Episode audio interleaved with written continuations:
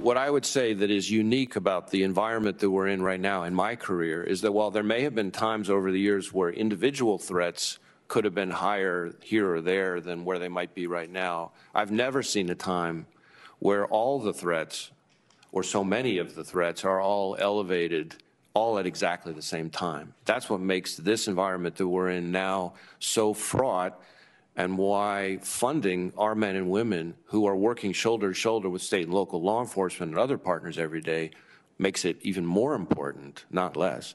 So, blinking red lights analogy about 9 11, all the lights were blinking red before 9 11. Apparently, obviously, all of us missed it. Would you say that there's multiple blinking red lights out there? I see blinking lights everywhere I turn. Okay, all right. Can't say any better than that. I see dead people. In your dreams? While you're awake? They only see what they want to see. How often do you see them?